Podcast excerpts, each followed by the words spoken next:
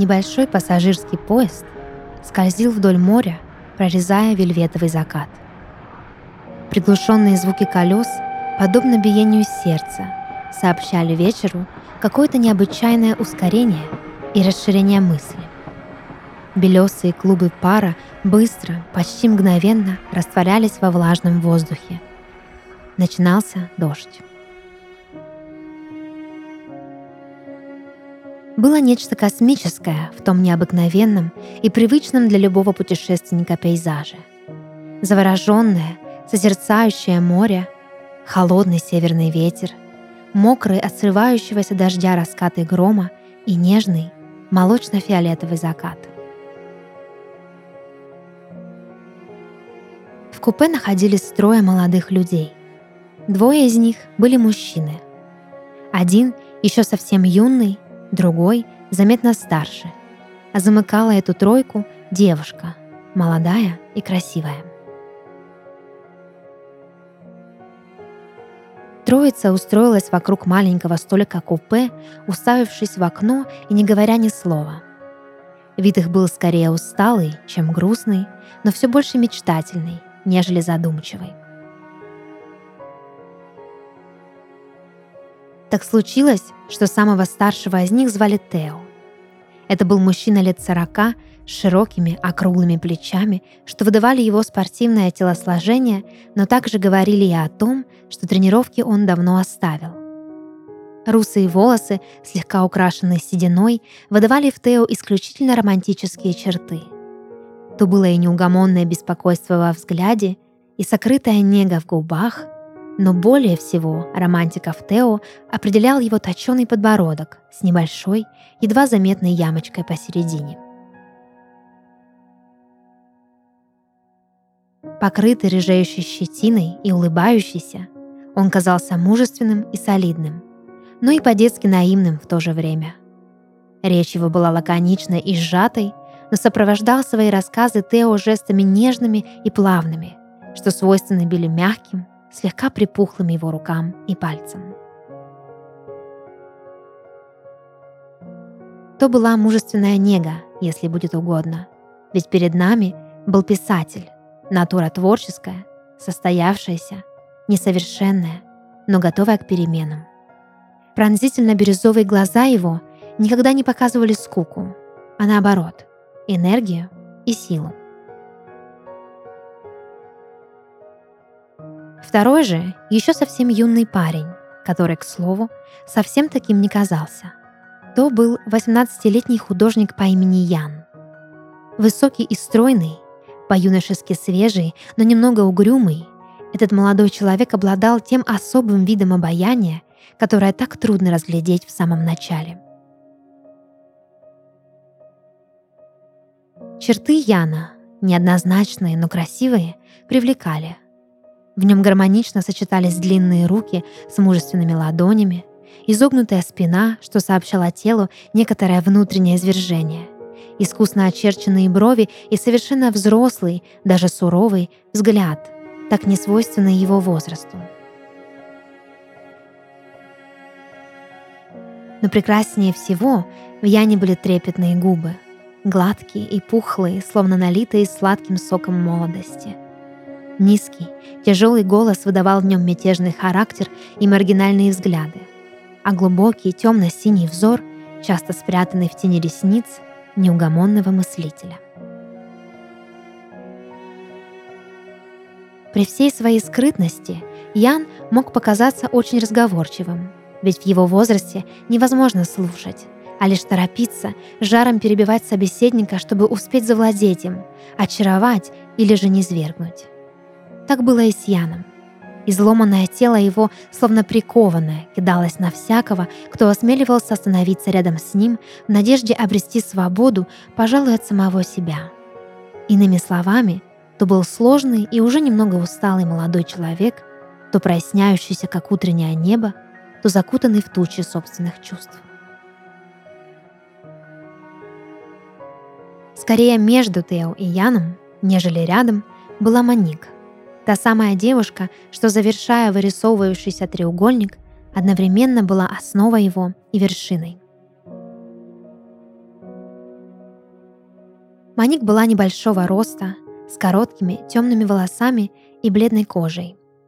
Больше худоба, нежели стройность ее еще юного, но уже обозначившегося тела, придавала ей утонченность и грацию нимфы. Совсем тонкие, длинные пальцы на костистой руке сообщали движениям девушки невероятную утопичность. Казалось, что такие, как она, совершенно точно неосуществимые, не предназначенные для современного мира. Маник была девушкой своего времени, но ее время либо уже прошло, унеся с собой все самое прекрасное, либо еще не наступило. Таким образом, юная поэтесса сознательно, а может и не совсем, выбрала себе место на границе эпох.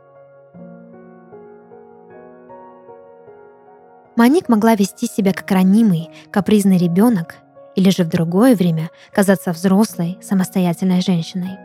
Гордо шла она, подняв свою маленькую головку, плавно вела худыми плечами, томно вздыхала, приоткрывая маленький ротик с тонкими яркими губами и пронзительно звонко смеялась. Ясный взгляд этой девушки выдавал в ней дьявольское и сам себя погружал в темноту — в красоте Маник было что-то болезненное, но от того почему-то еще более привлекательное. Каждый изгиб ее хрупкого тела был выстрадан. Эта девушка не казалась счастливой. Она выглядела совершенно ослепительно в своем одиночестве. Вместе этих троих свел не просто случай, а именно категорическая нужда друг в друге – Каждый из них мог дать другому то, что никто больше не мог и предложить. Эта страстная тяга к запретному и неоднозначному соединила Тео, Маник и Яна прочными узами. Иными словами, они были влюблены друг в друга. Именно в тот момент, когда мы застали эту троицу, созерцающую закат, в их жизни наступали перемены. Свет и тьма поменялись для них местами.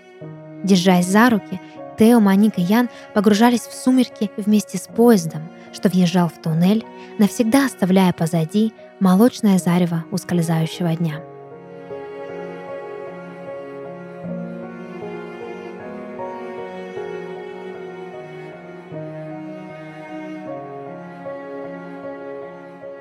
Розовый и приторный. Таким был закат в тот вечер, когда втроем мы возвращались с прогулки. Изнуренные июльской жарой, но счастливые, Ян, Маник и я шли по набережной Великих Августинцев, самой старой в Париже. Ян вел Маник под руку, а она, склонив свою маленькую головку ему на плечо, уже почти дремала. Закурив сигарету, я внезапно предался воспоминаниям, коих было так много, что казалось, я оступился в свою собственную пропасть. Мне мерещились химеры Нотр-Дама, завороженные звуками колоколов, речные трамвайчики, проплывающие по сене, Елисейские поля.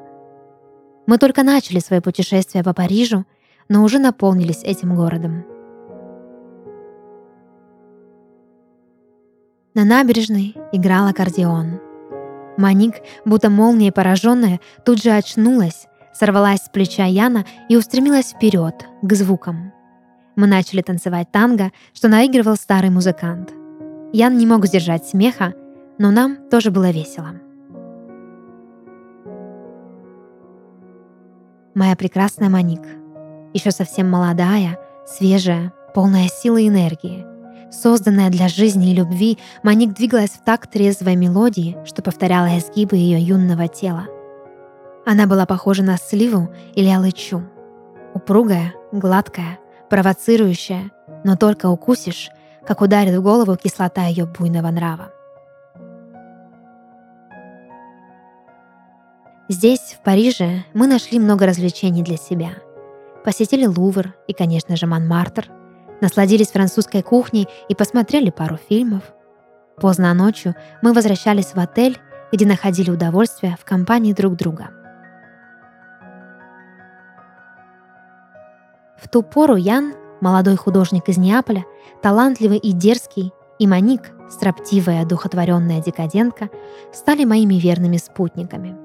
В свои годы я не встречал подобного союза. В каждом из них было что-то, чего не было у других, чего не было у меня самого. Каким-то странным, извращенным образом мы дополняли друг друга. Маник красотой и свежестью своих еще не до конца оформившихся линий, гибкостью и проворностью своего ума покоряла. Постоянно волнующийся, как холодные северные воды Ян, то грубым был, то нежным. Этим юный художник и привлекал нас так сильно.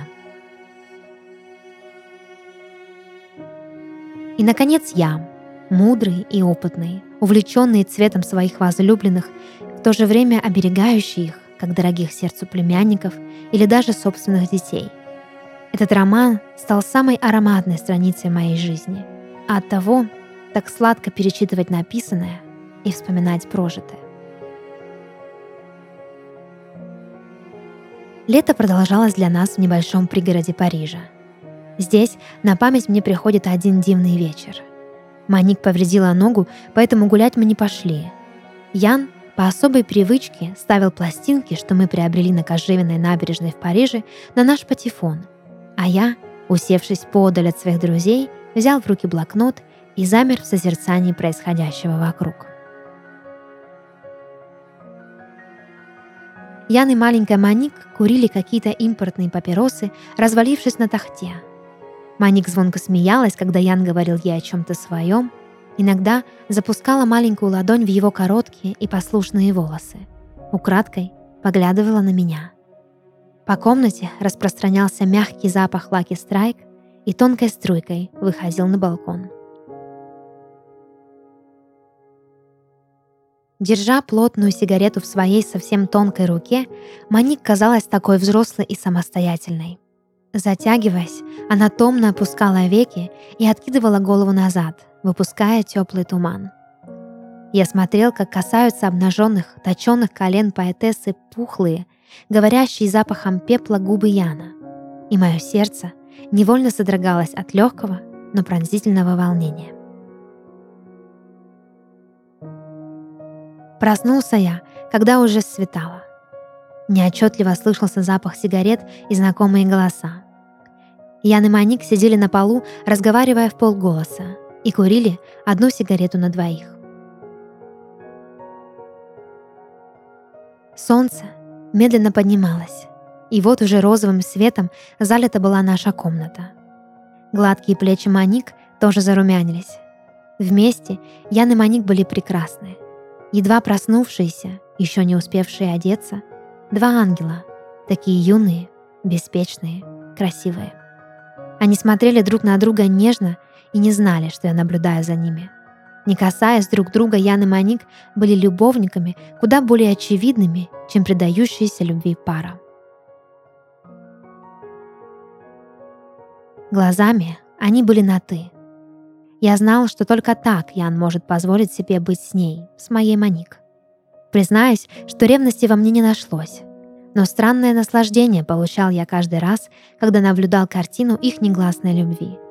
Может быть, поэтому я позволял им оставаться одним чаще, чем могло вынести мое эго.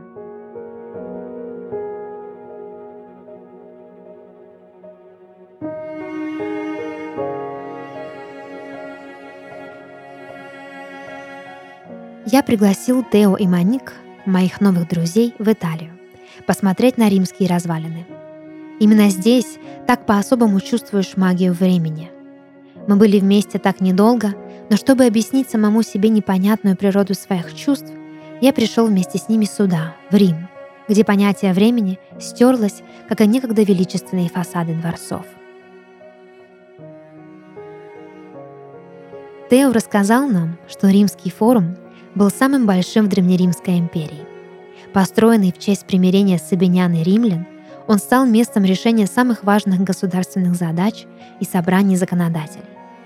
Здесь выступали гладиаторы, которые могли лишиться жизни по приказу императора. Когда-то здесь находились и самые величественные дворцы богатых римлян с садами и бассейнами, римскими банями. Падение Древнеримской империи предрешило судьбу всех форумов Рима – Большинство из них было разрушено по той причине, что захватчикам требовался строительный материал. Сейчас От форума остались лишь некоторые элементы. И по традиции итальянцы оставили развалины в беспорядке в память о былом величии империи. Хорошо разглядеть римский форум можно с вершины Капитолийского холма, где специально для этой цели оборудована смотровая площадка, на которую мы поспешили подняться. Нашему взору предстал пейзаж неописуемый. Я видел, как томится дорогая Маник, принимая, должно быть, близко к сердцу, царящую здесь атмосферу. Ее, как никого из нас троих, влекла культура упадка и да неуловимая, извращенная эстетика распада. Ты уже поспешил обратиться к своему блокноту, чтобы записать мысли, вытекающие из полуразрушенных акведуков. На секунду я закрыл глаза, и мне стало страшно. Шаткая, рассыпающаяся грунтовая почва под моими ногами вдруг пошатнулась. Ветер обжег мне лицо. Я испугался, что хрупкая моя реальность может вдруг пострадать, захваченная в варварский плен. Как Великая Римская империя, павшая от грязных и неотесанных рук, так и любовь, создаваемая мной так усердно, вдруг превратится в развалины, по которым кто-то пройдется невнимательным, неискушенным взглядом, и я исчезну с лица земли навсегда. Вместе с Тео Маник мы созидали и разрушали друг друга. Днем мы отправились покататься на машине. Тео увел. Маник сидела на переднем сидении, подобрав свои обнаженные бледные ноги под себя, и курила. А я, запрокинув голову, затих где-то позади своих друзей. Когда я глядел на мелькающие мимо фасады и колоннады, взгляд мой то и дело останавливался на статуях, изображающих персонажей античности. Стремительно скользил я по обнаженным белокаменным фигурам, величественным, роскошным и даже порочным. Я подумала Маник. Она предстала предо мной в образе Венеры Милоской. Стыдливо прикрывающей свою трепещущую наготу или же безрукую, разоблачающую сокровенность очерченной груди и томящейся утробы, что жаждет быть наполненной цветущим семенем любви. Такой запомнилась мне Маника в ночь нашего тройного венчания. Где-то посредине этих мыслей я почувствовал, что граница реальности и сна постепенно стерлась, и я, кажется, уснул. Машина остановилась около небольшого отеля в Теразимена. Это небольшое поселение на территории Умбрии, по рассказам Тео, прославившееся Теразименским озером, посреди вод которого стоят развалины средневековой крепости. Крепость эта использовалась местными жителями для защиты во время вражеских набегов. Они просто скрывались за ее стенами посреди острова – а сегодня мы приехали сюда, чтобы искупаться и проникнуться идеей очищения. Тео решил не оставлять машину, а вместо этого вез нас все глубже и глубже в лес, как я того желал. Маник переживала, что мы заблудимся, но что я действительно знал хорошо, так это дороги, ведущие к очищению. Маник рассмеялась, и я понял, что она спокойна что она доверяет мне и Тео.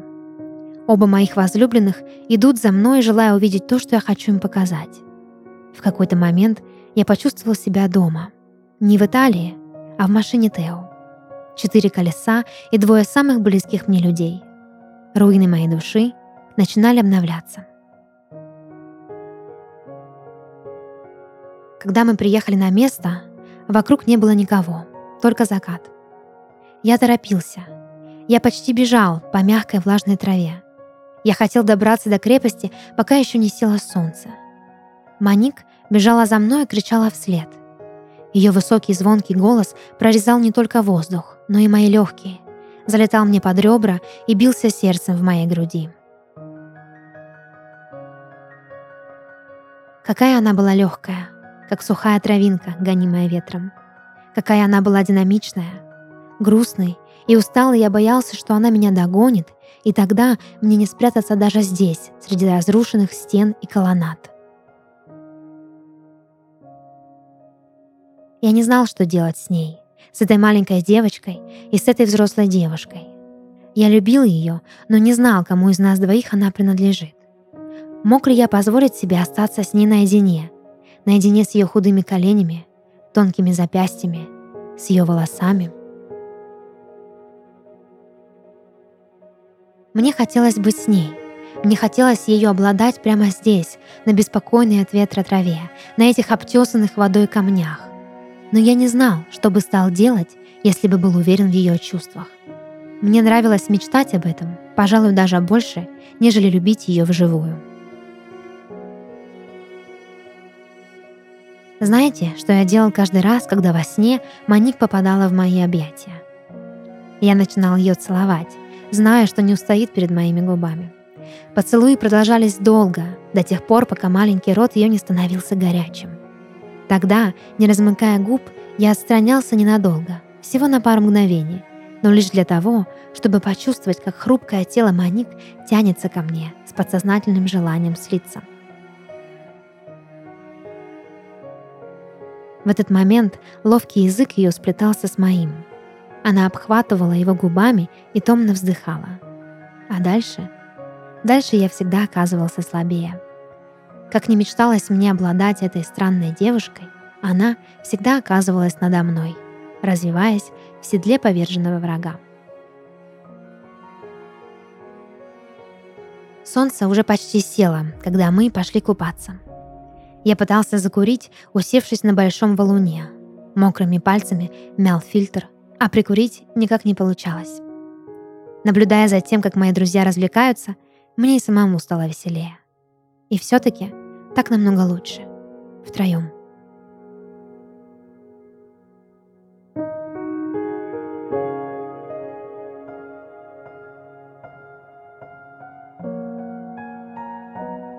Небесная песня и утаенное извращение. Моя прекрасная любовь. Прежде меня никто не любил так, как любили меня Тео и Ян, потому что я никого не любила так.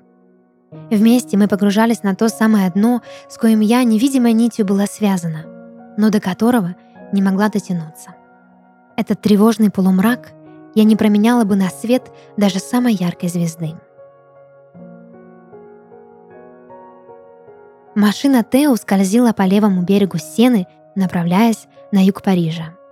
По дороге Тео рассказывал нам с Яном о знаменитом бульваре Монпарнас – по его словам, в 20 веке этот квартал был необычайно популярен среди творческих людей.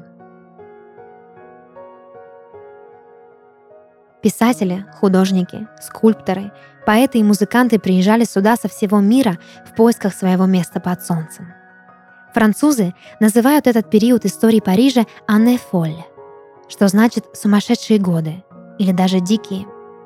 Втроем мы тоже были сумасшедшие, дикие травы, Макс Жакоб говорил, что приехал в Монпарнас, чтобы грешить. Мы были здесь по той же причине.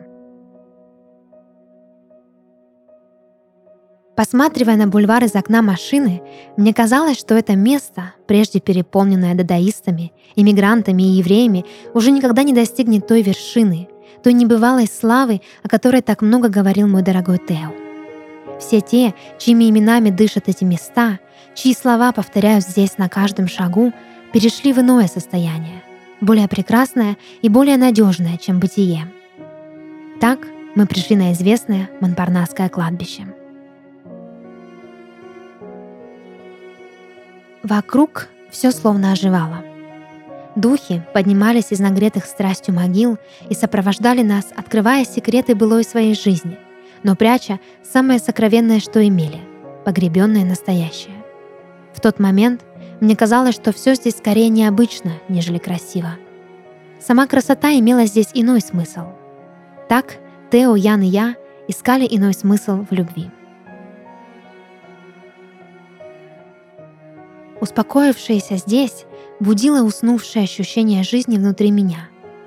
Еще никогда прежде мне не хотелось жить так, как хотелось тогда — не просто жить, а припасть обезумевши к серебряному колодцу наслаждения. Словно бодлеровская неутоленная, я хотела любить. Любить вечно. О, остановись мгновение. Меня никогда не влекла мужская нежность. Как только мне казалось, что в смотрящих на меня глазах появляется томительная нега влюбленности, мною владевала мучительная скука. Я не могла опуститься по мраморным ступеням своего мироздания туда, где живет обыкновенная любовь. В моей душе царил хаос, нуждающийся в украшении. И только Тео, мой дорогой Тео, смог меня понять. Теперь здесь, среди холодного гранита и увядшего благолепия роз, мы были втроем. Мы разрушали все то, что другие долгом своим считали создавать. Тео оставил свое прошлое, что тянулось за ним, извиваясь и распадаясь, словно царовская развилка. Ян же, наоборот, не хотел думать о том, что его ждет. А я расцветала и увядала исключительно от наслаждения. Низвергая все самое привычное, я молилась на нашу тайную и извращенную связь. Тео, Ян и я стояли рядом и смотрели друг на друга. Здесь нашему путешествию наступал конец. Но для нас ощущение мира перевернулось еще тогда, когда мы вышли из поезда. Поэтому эта поэтичная прогулка символизировала для нас троих исток, а не устье. Именно здесь мы решили раз и навсегда обвенчаться. Втроем мы взялись за руки и сплели пальцы.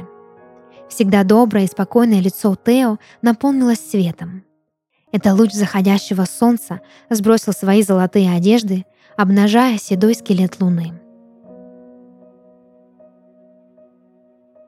От угрюмой фигуры Яна веяло чем-то трагичным и дерзким. Его очаровательные пухлые губы подрагивали, а взор погружался в туман. Тео обхватил своими мужественными руками наши с Яном юные плечи и крепко прижал улыбающиеся лица к своим губам. Между нами рождалось нечто отличное от холодного великолепия Монпарнаса. Это было удовлетворением. Мы возвращались в гостиницу, когда уже стемнело. Я сидела на переднем сидении по правую руку от Тео и курила. Ян сидел позади. На этот раз он не спал даже не дремал.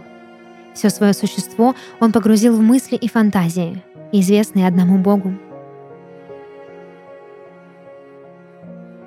Слева сидел Тео. Он спокойно вел машину, так же, как и Ян, погрузившись в свои мысли. Его мягкие скулы слегка подрагивали, теплые руки скользили по гладкой поверхности руля. Эти движения были легкими, но властными. Таким он был и в любви. Тео вел машину к нашей цели, к спасительному маяку. Мы были уверены друг в друге. В тот момент мне вспомнилась фраза аргентинского писателя Хулио Картасара. «Когда ляжем спать, не будем заниматься любовью. Пусть любовь займется нами». Тео улыбнулся мне своими лазурными глазами и сказал, что так мы и поступим.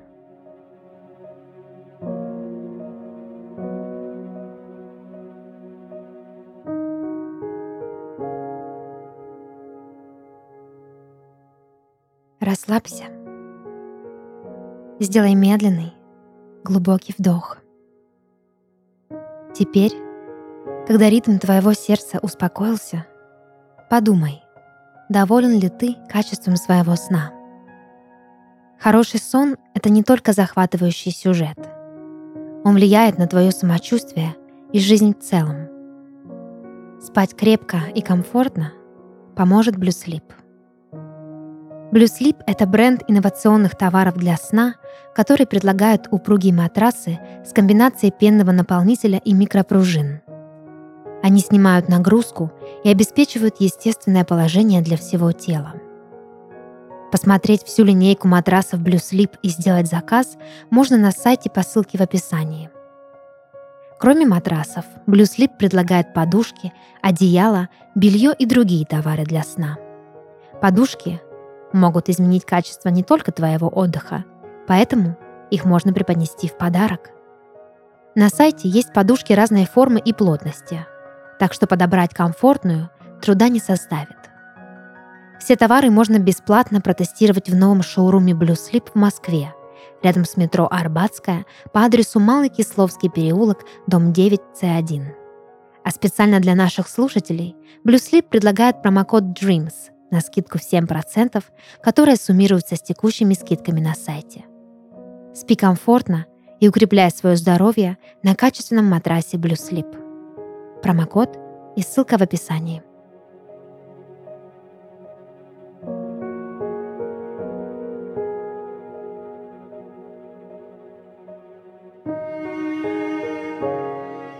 Это подкаст «Сны» и его ведущая Дарья Харченко. Сегодня я читала рассказ, написанный на основе сна нашей слушательницы Кристины Рыковой из города Москва – если вы хотите, чтобы ваш сон прозвучал в подкасте, присылайте его к нам на почту. Ссылка в описании.